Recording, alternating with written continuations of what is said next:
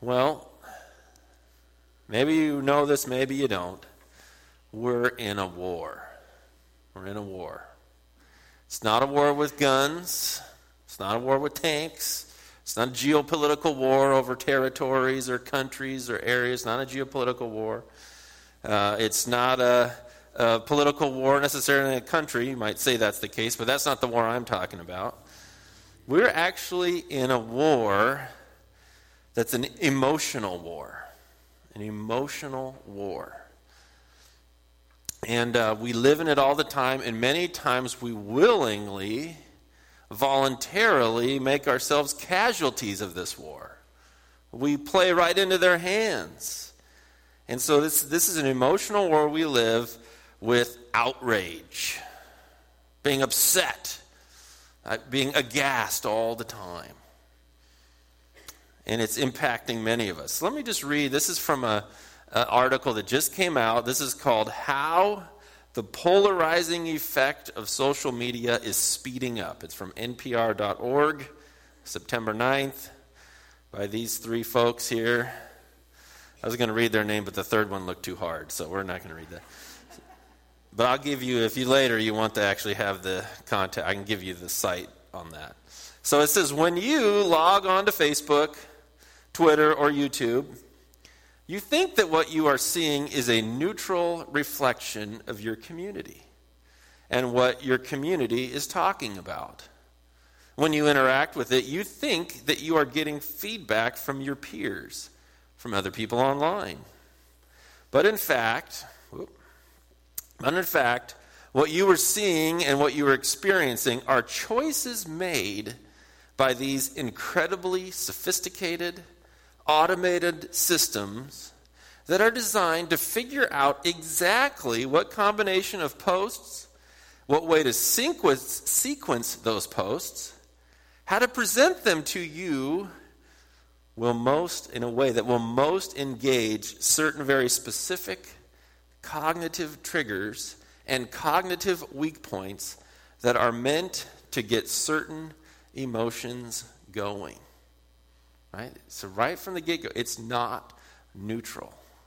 It's not a big pile of information that you're sorting through. There are algorithms and very smart people and bots detecting what you're searching, what gets you most worked up. It doesn't matter what it is.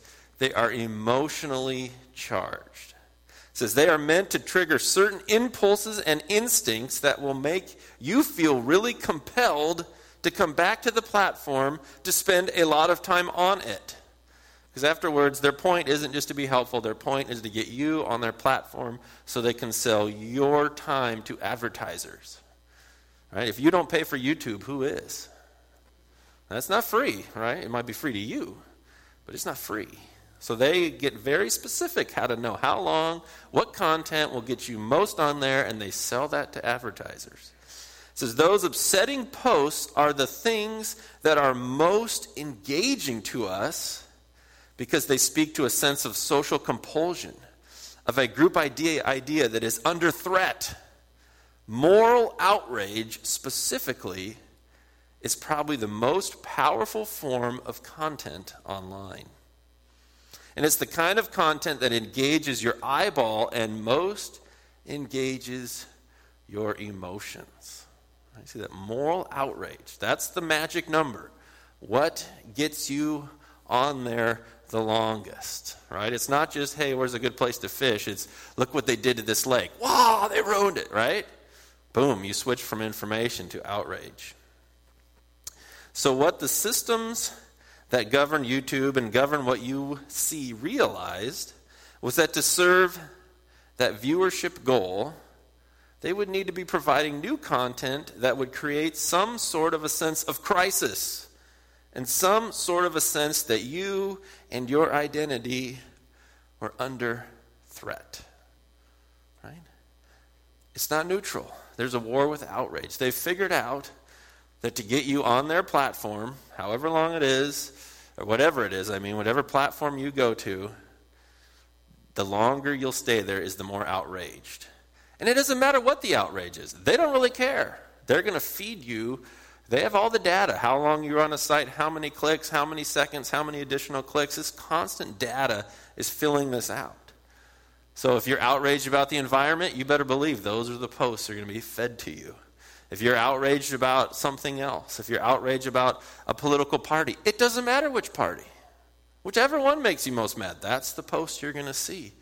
And uh, it just goes on and on and on. We think I'm just looking it up. I just wanted to find the news. It's not neutral. It's sending you something to make you outraged, which will make you stay on it longer and share it more frequently.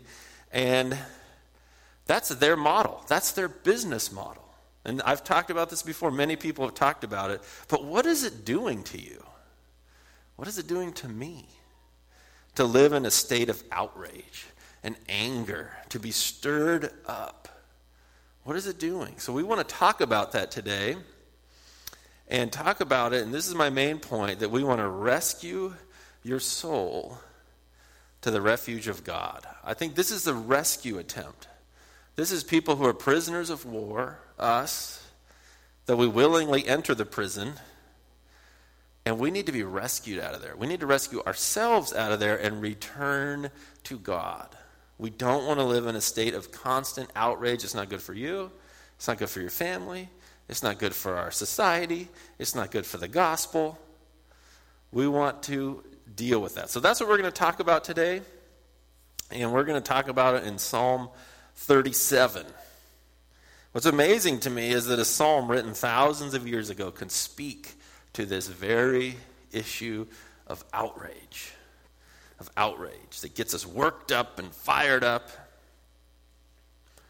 So, Psalm 37, Heather and I actually visited one of the, one of the churches we visited this summer. The, the man preaching went to this psalm, and I went, oh man, this, I've got to do a sermon on this psalm. So I'm not copying him. He had different points, but just this psalm jumped out to me. So we're in Psalm 37. We're going to do verses 1 through 11. Psalm 37. He says, Fret not yourselves because of evildoers. Be not envious of wrongdoers, for they will soon fade like the grass and wither like the green herb. Trust in the Lord and do good. Dwell in the land and befriend faithfulness. Delight yourself in the Lord, and he will give you the desires of your heart. Commit your way to the Lord. Trust in him, and he will act. He will bring forth your righteousness as the light, and your justice as the noonday. Be still before the Lord and wait patiently for him. Fret not yourself over the one who prospers in his way, over the man who carries out evil devices. Refrain from anger and forsake wrath. Fret not yourself, it tends only to evil. For the evildoers shall be cut off but those who wait for the Lord shall inherit the land. In just a little while, the wicked will be no more. Though you look carefully at his place, he will not be there. But the meek shall inherit the land and delight themselves in abundant peace. So that's our text today. Again, our main point is to rescue your soul to the refuge of God. Rescue it. Get it out of this place of outrage. So, again, we're going to talk about this war of outrage. Right? There's numerous articles and places you can go, and, and The Social Dilemma, if you haven't watched that Netflix special, talks all about this.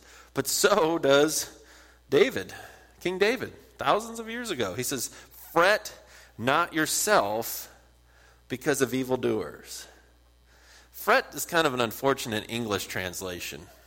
Fret's kind of wimpy. Like, I fret that I left the oven on. Like, oh, that's, I'm just kind of worried about that. I fret that I, you know, sent the wrong email I didn't mean to send. And I fret that I left my lights on in the parking lot. Those are kind of things you fret about, worry about. That's a little bit light. The word fret is to heat oneself in vexation. It's words for to burn or to start a fire. That's what it's getting at. It's not just a light worry that, you know, maybe I forgot to tell my boss I was going to be gone Monday. I'm just a little worried. He's in wonder where I went. That's a light. That's just I'm, I forgot something. This is to get worked up about something and to heat oneself. This is. I always have a few English grammar folks. This is what's called a reflexive verb, meaning the subject is doing the action, but also receiving the action, right? So if I shave myself, right, I'm shaving my face. That could be used in a reflexive way. Here, it's you're getting yourself worked up. It's not that I'm telling you that you have a problem that you need to go deal with, and I'm getting you worried. You're doing it to yourself. You're heating yourself up. You're getting worked up. It's the idea that you're ruminating on something and becoming angry. All right? Enter the outrage of social media. It just keeps giving you more feeds, and you get more mad. And those idiots are doing it again. And look at this inflation, and I can't believe it. And then I go to the gas pump, and I can't believe it. And then this, and oh, you're just mad. Now, that's not saying there's not real problems and real concerns in our culture. This is not talking about there's a problem and I need to fix the problem. This is talking about I'm focusing on the problem and it's seething underneath and it's burning inside me. And I'm getting very mad about this problem. Why won't anyone do anything? And there we go again. And then you just get in this like cycle with different social media and online and you get mad. And then, of course, what happens? You have trained your phone, you have trained, the algorithm knows you, it knows what gets you mad, and you just get more of the feed. And then you get more mad, and then you get more of the feed, and then you get more mad. And it just is this cycle that goes on and on. And so, what's happening? What's happening to us? There's this other great book called Get Your Life Back by John Eldredge. He says this We're spending three hours a day using apps on our phones, 10 hours viewing media, consuming enough information each week to crash a laptop. We talk about unplugging, but we're enchanted by endless social media, circus of love and hatred, the vapid, the alarming, sensational, and unforgivable. We're snagged by every new notification. And while we've, uh, we've always had our individual struggles and heartbreaks to deal with, now we have the tragedies of the entire world delivered to us hourly on our mobile devices. This is all very hard on the soul, traumatizing, in fact. Exposure to traumatic events can traumatize us. And we're getting lots of it in our feed. It's like we've been swept into the gravitational field of a digital black hole that is sucking our lives from us. Does that resonate? Right? We're, we're, prisoners of this thing. It's a cycle. It feeds on itself, and the more we get upset, the more we find feeds to get upset. And we bring the tragedy, and then we think about it, and we stew about it, and it just it's not good for us. We can't handle it. We cannot bear it. We, it will ruin us. So he says, fret not. This is a command. Do not get all worked up. Do not live in outrage. That's what he's saying. So he says to rescue your soul. That's what I want to talk about. It's a rescue mission. So there's a bunch of don'ts, right? This the psalmist here gives us don'ts. Do not. These are all written as imperatives. Right? Imperative is a command. You must do. Right? It's not a suggestion. Please wash your hands. Wash your hands before you come back to the kitchen, right? There's a difference. It's an imperative. So we have the imperative fret not. That's the first one. Don't get worked up because of evildoers. Right? Don't get that fire burning. And the second one is don't be envious. That's a whole other side where you can see, and they're getting away with it and they're prospering and they're making millions. I mean, who's making all this money on this fentanyl stuff? Somebody is. And they're still producing it. And they're making millions of dollars, and people are getting wiped out. Like, that's frustrating. But some people are like, and they get away with it, and you get this envy and jealousy in a weird way. Or like, how come they're prospering and they're doing well and they're harming people? And it, it gets you right back into the cycle. Verse 8 says, Refrain from anger, forsake wrath. Right? That's like, I'm actually going to do something about this. Forsake wrath. Abandon it, right? Forsake is to leave it completely, right? It's like to leave a, I'm going to leave this empty house. I'm never coming back to it. That's to forsake something.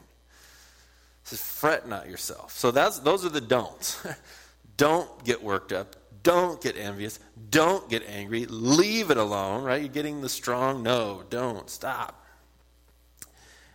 So then he says there's some do's. What should we do? And there's several of these. Actually, a lot more of these. What should we do about this? Trust in the Lord and do good.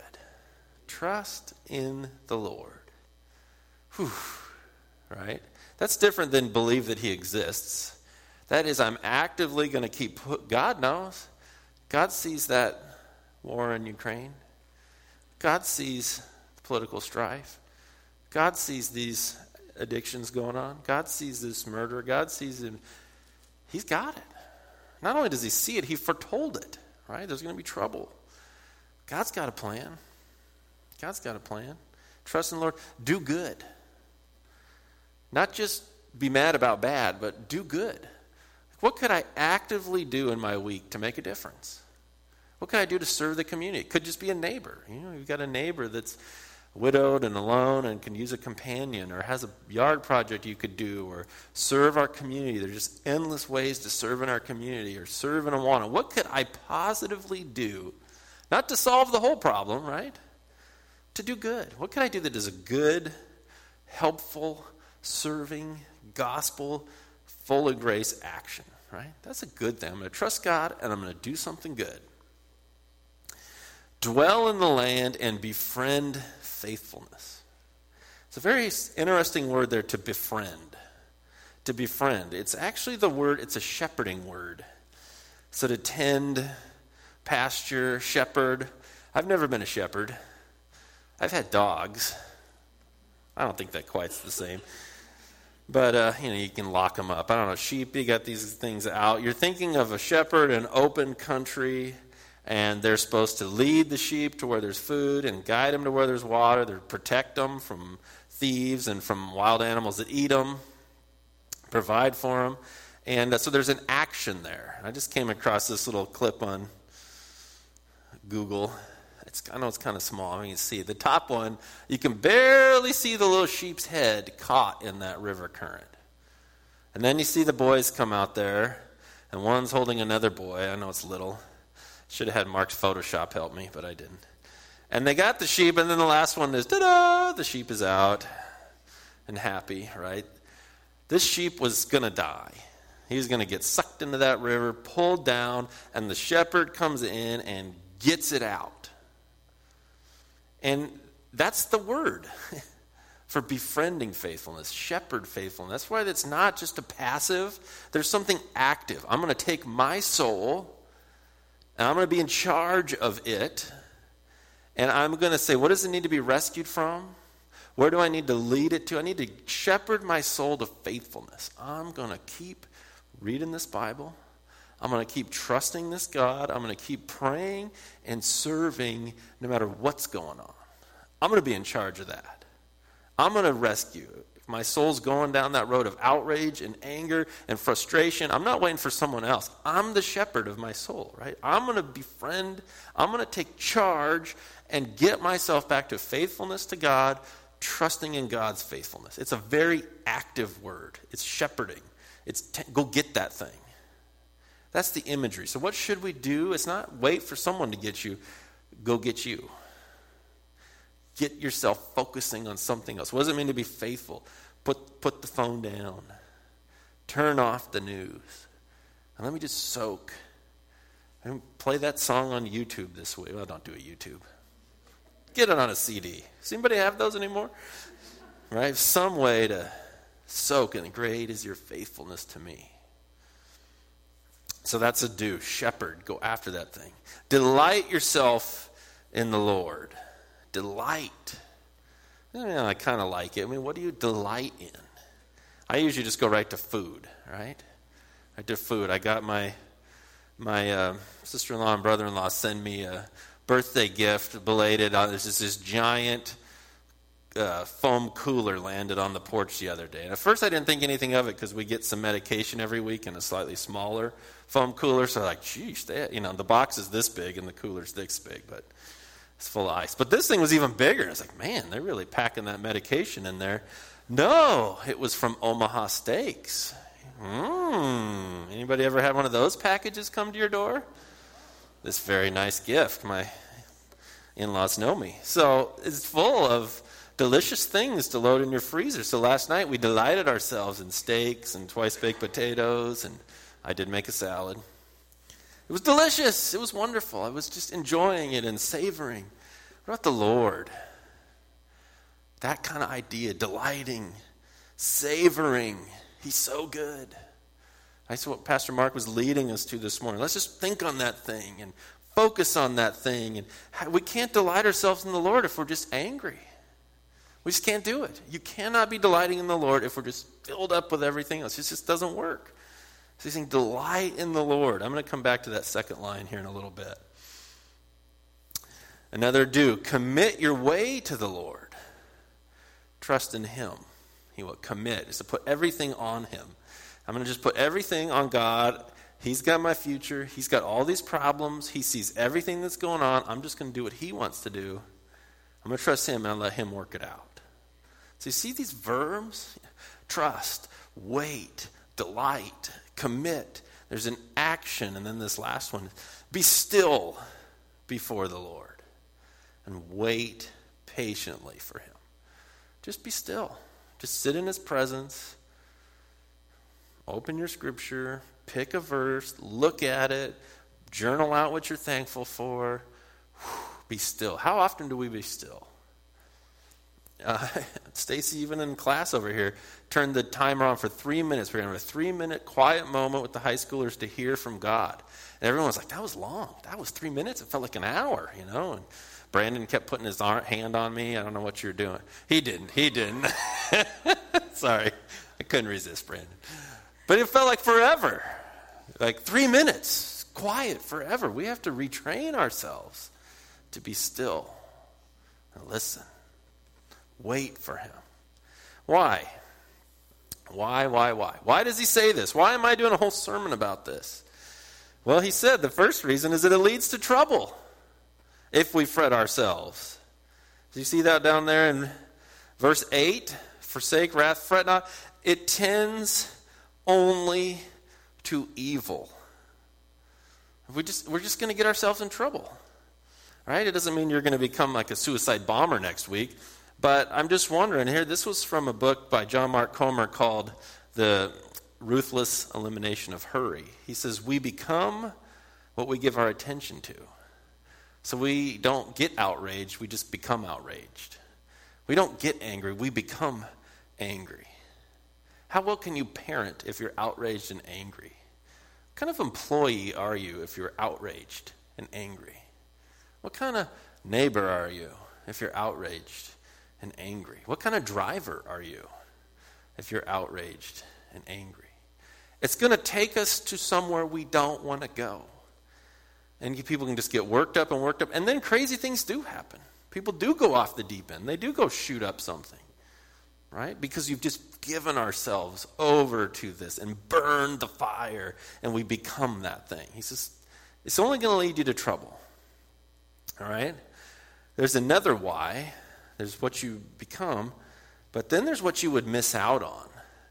You would miss out on the real help. If we only focus on what we're mad about, if we're only that we actually will miss out on the fact, this is our third section here, whoops, that God is in control. God is in control. We would miss that if we don't focus there. I'm going to show you that in two sections. God is in control now and in the future. He's in control right now. It says, Delight yourself in the Lord, and he will give you the desires of your heart. Now, this is a real easy verse to twist, right? I'm going to give my time to God, and I'm going to do my quiet time, and I'm going to peek out in the driveway and see if that brand new Chevy truck just appeared with the big riverboat. I, am just, he's that, I'm just going he's going to give me the desires of my heart. Now, come on, right? But this is stuff, health and wealth, it's all over this. Oh, you just give yourself to God and you're going to get that raise and you're going to get that promotion. And that's not what this is talking about. The word desire is not the thing you want, the, the thing you want to buy, the earthly. The word is really the deep longings of your heart, the urgent requests. That's the word. It's not just, I want this frivolous thing and I want this new toy and I want this new device. And boy, if I pay attention to God, He's going to give it to me. No. When you delight in God, Your prayers go to God. Do you have deep longings? Anybody praying for some kids? Wayward kids? Is that a deep longing of your heart? Your urgent prayer requests? He says, he, You give him those, and he starts to take care of those. That's not about health and wealth. That's not about getting a bunch of toys in your yard. That's about God coming into that deep place and meeting you there, saying, Yeah, I've got this. I see that diagnosis. I see that relational problem. I see that thing going on. And I know you're praying about it. Right? And that's what he says. Delight yourself in the Lord, and he will give you those things, the deep things, not the frivolous, not the selfish, not the material. It might involve material things, but it's those deep requests. He comes right there. But if we're we're going to miss that if all of our time is doing something else. If all of our time is outrage, if all of our time is is uh, wasted on media, you're just missing all that.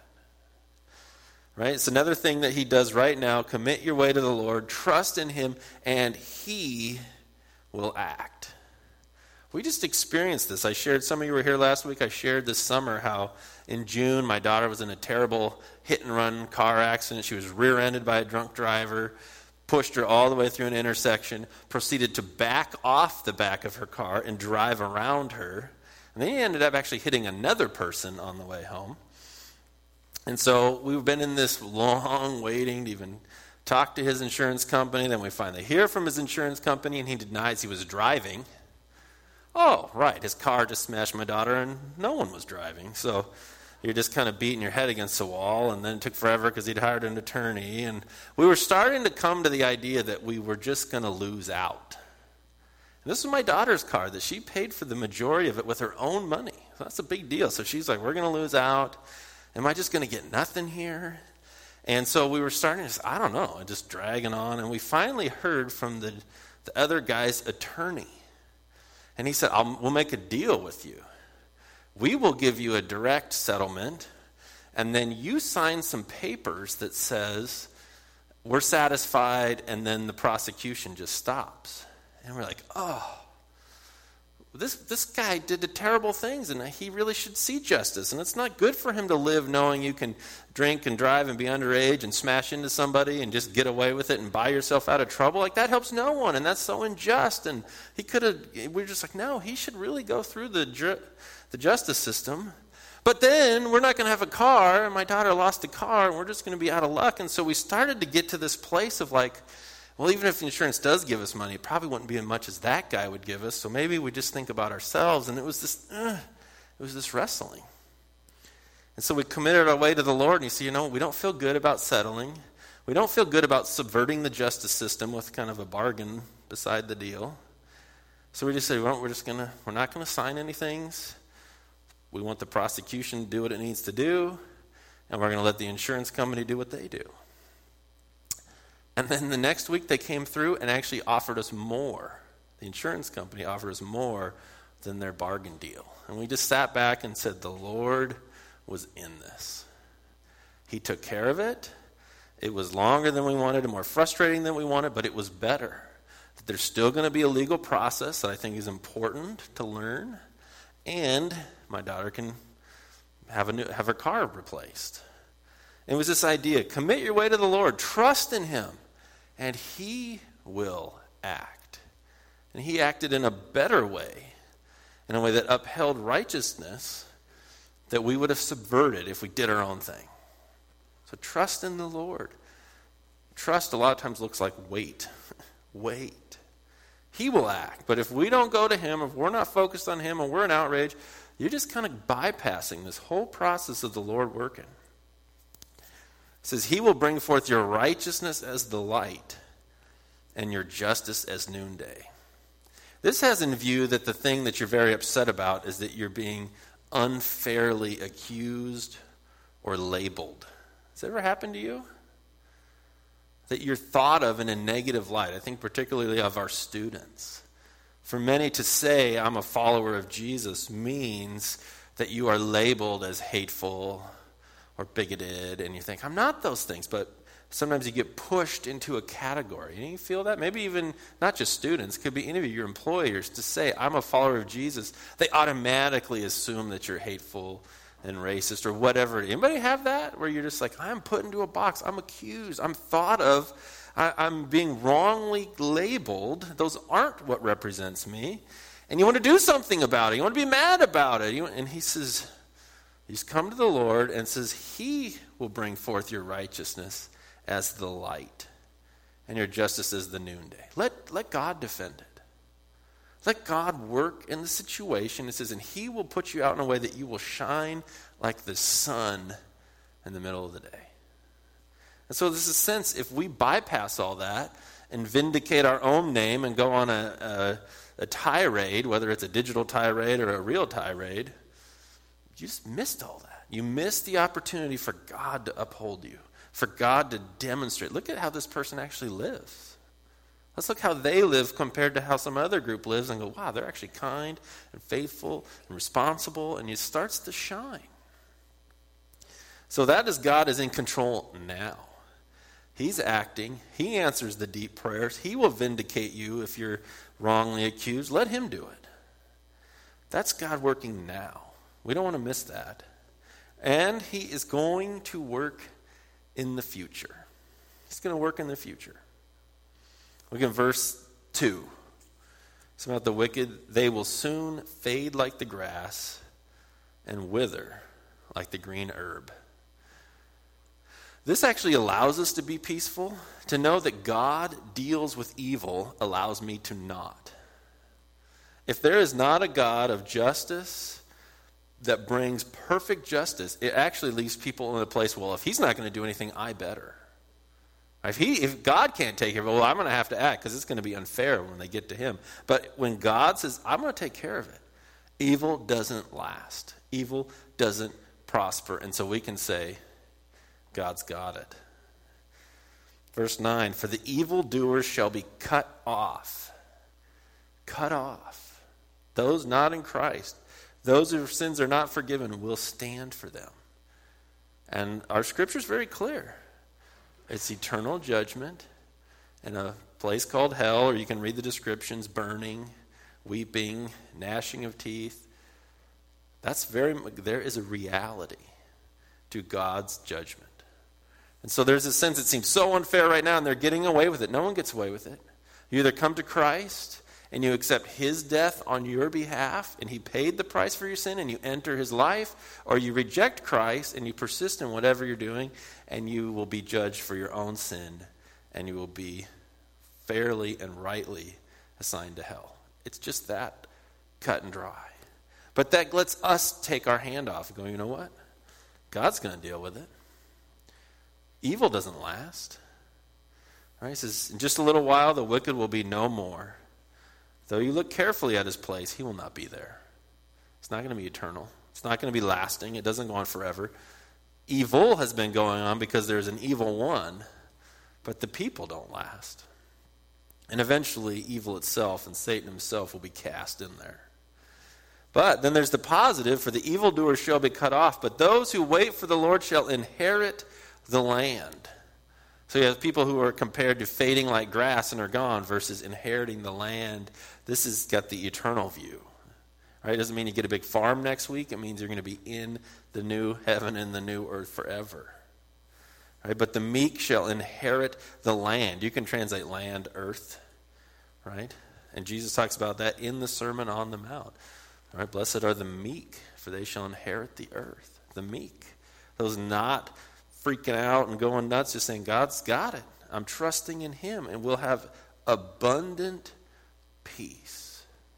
You're not going to be vexed anymore. We're not going to be around evil anymore. That's the final step of salvation. In Christ, you're saved from the power of sin, and ultimately, we'll be saved from the very presence of it. It'll just be gone in His kingdom. So we don't have to it's temporary. Our lifetime, it might feel long, but the things that are troubling us don't last, and God reigns. And so we can say He's going to help us now, and He's going to help in the future.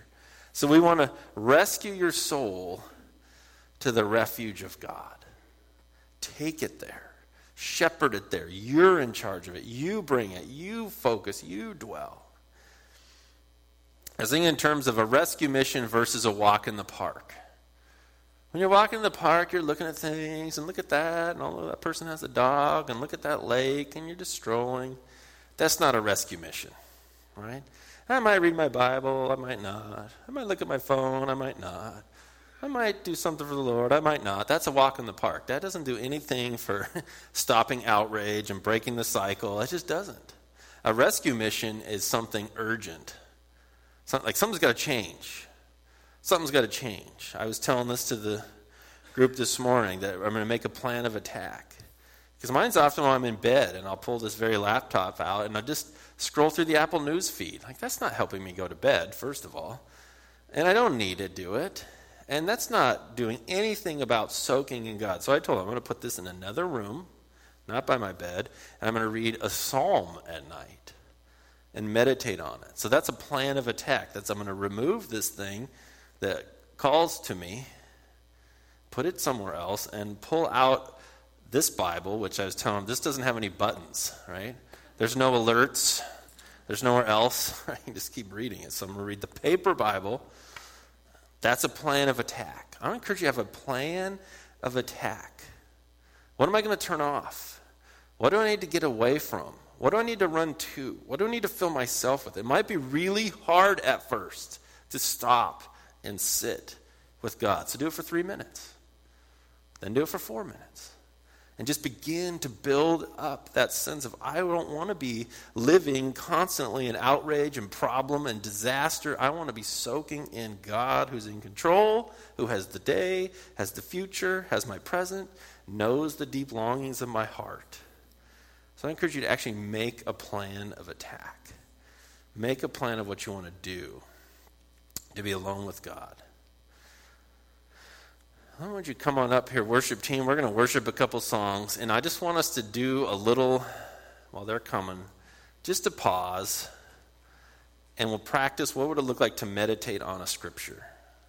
We're just going to close our eyes right now, and I'm going to read this through multiple times. And this is a practice. I'm just showing you a practice, something you could do this week. You could get you could even use this verse if you want and you read it and you pause and you think about it. And you read it and you pause, and I want you to be listening. For, does a word come to you? Does a particular phrase come to you? Does it meet you somewhere where you're not having peace? So I just want us to close our eyes.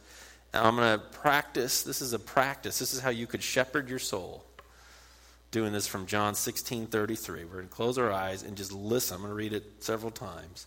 See what the Lord says.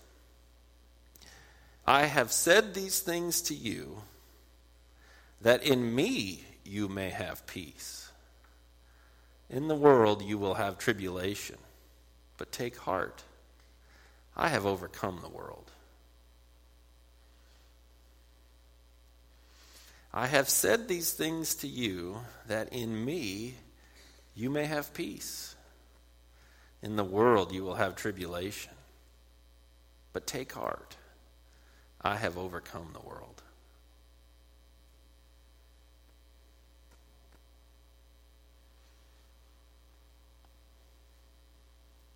I have said these things to you that in me you may have peace. In the world you will have tribulation, but take heart.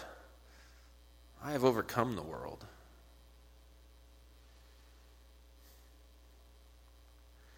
Is there a word? Is there a phrase? Is there a key point there that God's saying, that's for you right now? That's me giving you peace. That's me showing you that you can trust me.